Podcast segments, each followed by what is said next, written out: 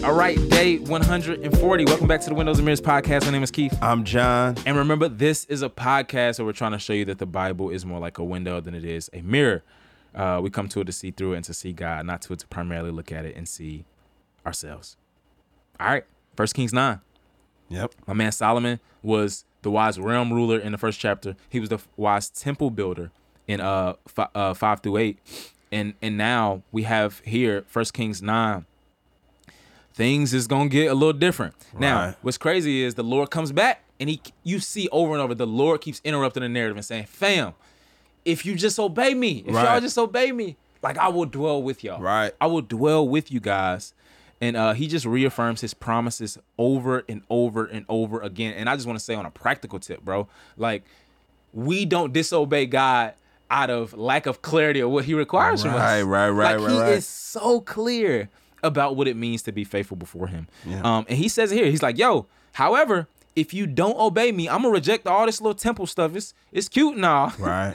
but I will take y'all out of this land I gave y'all. Right. right. I brought y'all into this land. I could take you Right, out. right, right, right, right. Right. You know what I'm saying? Yeah. So, yeah. God keeps it a book. And what I love about this book too, as it goes on, is, you know, it's not just the responsibility of the king to inform and teach the people and hold them accountable. In some ways, this king is going to be the representative for faithfulness. So Yes, yes. God is going to treat the nation Mm-hmm. based on how the kings respond and the kings live and the examples that the kings set and that's what goes on and on and on through this book right verse 9 verse 4 uh, as for you solomon right if you walk before me as your father david walked with a heart of integrity and in what is right doing everything i have commanded you and if you keep my statutes and ordinances i will establish your royal throne over israel as I promised your father David, you will never fail to have a man on the throne of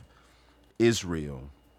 But if you or your sons turn away from following me and do not keep my commands, my statutes that I have set, and if you go and serve other gods and bow and worship them, I will cut off Israel from the land I gave them. I will reject the temple as um as decorated as it is, uh, I will reject the temple I have sanctified for my name. Israel will become an object of scorn and ridicule amongst the people.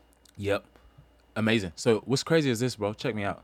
Yeah. Listen, if you're listening to this, please continually read Deuteronomy 17, the back half of that chapter. It's going to tell you the things the king should and should not do. Right. Now, what Solomon does here in, in 1 Kings 9, he gives part of the inheritance. It calls it Galilee. Yeah. So remember, the Lord Jesus is going to come to his ministry Right. in the promised land in Galilee. Right. He's going to make his way to Jerusalem in the south. So in Galilee, part of the inheritance, the promised land, he gives it to uh, Hiram. Yeah. And why does he give it to Hiram? Look at verse 28. They went to oh no, look at um uh is it verse 28? Yeah, yeah. So he acquired gold, right? 16 tons and delivered it to Solomon. So in other words, he gives him part of the promised land for gold. And Yeah. Deuteronomy 17 literally says for the king, he must not acquire very large amounts of silver and gold for himself. So Solomon's already wilding Right. right? And he ain't he ain't fully fully you know went all the way away, but he's already doing things that are in violation of God's Right. covenant. Yeah. And so you see that the kingdom is going to spiral out of control because of disobedience. This man wanted gold, Yep. the things of this world, rather than the heavenly things given mm. by God. Yep. Yeah. Yep. Chapter 10 and 11 mm-hmm. show this sharp pivot, mm-hmm. right? So, chapter 10, the queen of Sheba. So, the nations now are coming to Solomon, praising him for his wisdom and wealth. Genesis chapter 12, the whole the whole project that the Lord was doing on earth through Abraham. He's like, yo, so that the nations, all the nations of the earth will be blessed through you. You see a shadow type of fulfillment here, Yeah. ultimately fulfilled in Christ. Yeah. So, chapter 10, look, they're praising him because of his wisdom, knowledge, and stuff that comes from his head. And it seems like we're on this uptick and things are great and wealth and all of that stuff. And then chapter 11 starts off. Mm-hmm. And look at what it says. It doesn't talk about his head at all. It doesn't talk about his wisdom at all. Mm, it mm. says this King Solomon loved many foreign women in addition to Pharaoh's daughter Moabite, Ammonite, Edomite, Sidonian, and Hittite women. Sheesh. from the nations, right? yeah. Well- yeah, yo, in every area code, right? from the nations about which the Lord has told the Israelites, you must not intermarry with them, and they must not intermarry with you, because they will turn your hearts to mm. follow other gods to these women. Solomon was deeply attached in love. He had 700 wives who were princesses and 300 who were concubines, and they turned his heart away. Look at this. Hmm. Right when the nations are seeing the greatness of God and Solomon is being praised for his wisdom, hmm. you realize your head and your mind are not the pilot. Your heart is the pilot. Solomon's going to write about this, right? Yo, guard your heart, for it is the wellspring uh, of life. Solomon failed to guard it, and everything else that takes place is a byproduct of what happens in his heart. The goal was achieved. The nations were seeing the greatness of God.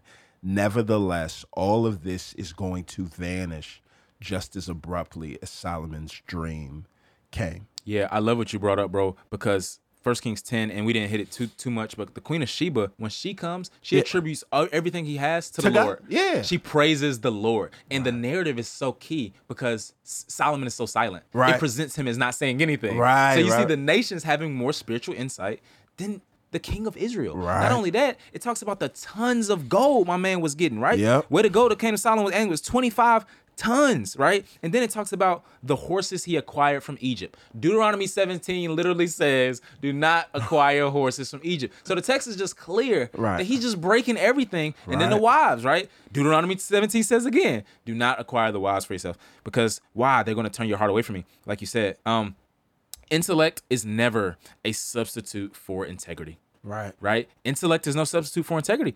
My man Solomon is the wisest, smartest dude on earth, but he's not integral, right? And money, money here can't get back what your char- can, character can destroy. He has all of this money, all this riches, and the kingdom is going to be ripped from him. Mm. His his his money can't get back what his character destroyed. And God promises, bro, after this to tear the kingdom away from him. I love it because the more right the more we gain in this life man we the more we should praise god right the more we gain in this life the more praise god should get and you know you don't see you know the greater his prosperity the greater his faithfulness right. and I, I I think that would be a remarkable way for us to um yeah just display the glory of god man by doing Yeah. that and so one man's sin divides an entire nation Right. right so now it's gonna be south and north.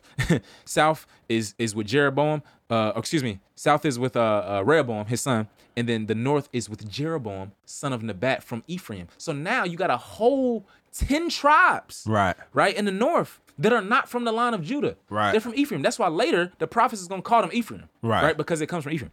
So it's crazy that now you have this split kingdom, Right. and they're gonna be battling it out for the next right. for the next, you know, hundreds of years, all because of the sin of one man's uh, heart, you know.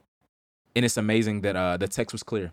Yeah. Solomon, like Adam, had Yeah. everything he needed. Yeah. And look what happened. He, they both abandoned the word of God. Right. Yep.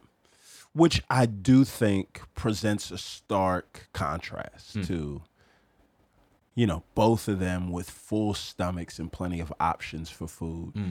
failed to keep the law of God. Hmm. Jesus, on an empty stomach for 40 days and 40 nights in the wilderness, withstood temptation to Yeah. make his name great. Yeah.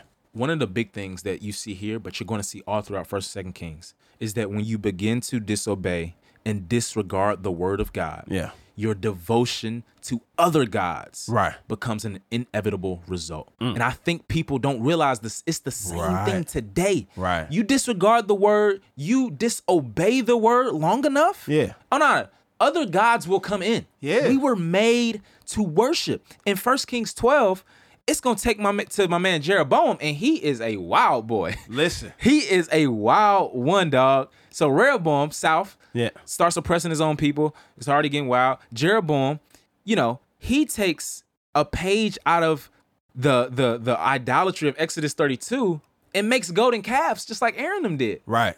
And then, not only that, he ascribes to them what Yahweh did for them. These are the guys who brought you out of Egypt, right? Then he builds his own cult, right? So he gets priests who are not from the line of Levi, Right. And and basically constructs, bro, his own religion, bro. Yeah. And you see that um idolatry is not just the worshiping of creation over the creator. Yeah. It is the creation of your own creator. Mm. Right. It is Mm. the creation of your own religion. Yeah. And Jeroboam is leading the uh, northern tribes into all of this idolatry. Uh, yeah, and it's just Yeah. terrible. yeah. Bro, that's a good point that you said, man. Like devotion as a concept, it never decreases. It's always if it's on a graph, our devotion is always up and to the right. It's always on an incline. the question is, what are we devoted to? And when our devotion shrinks to God, it's not that our devotion shrinks, it's that it's being crowded out. It grows by something else.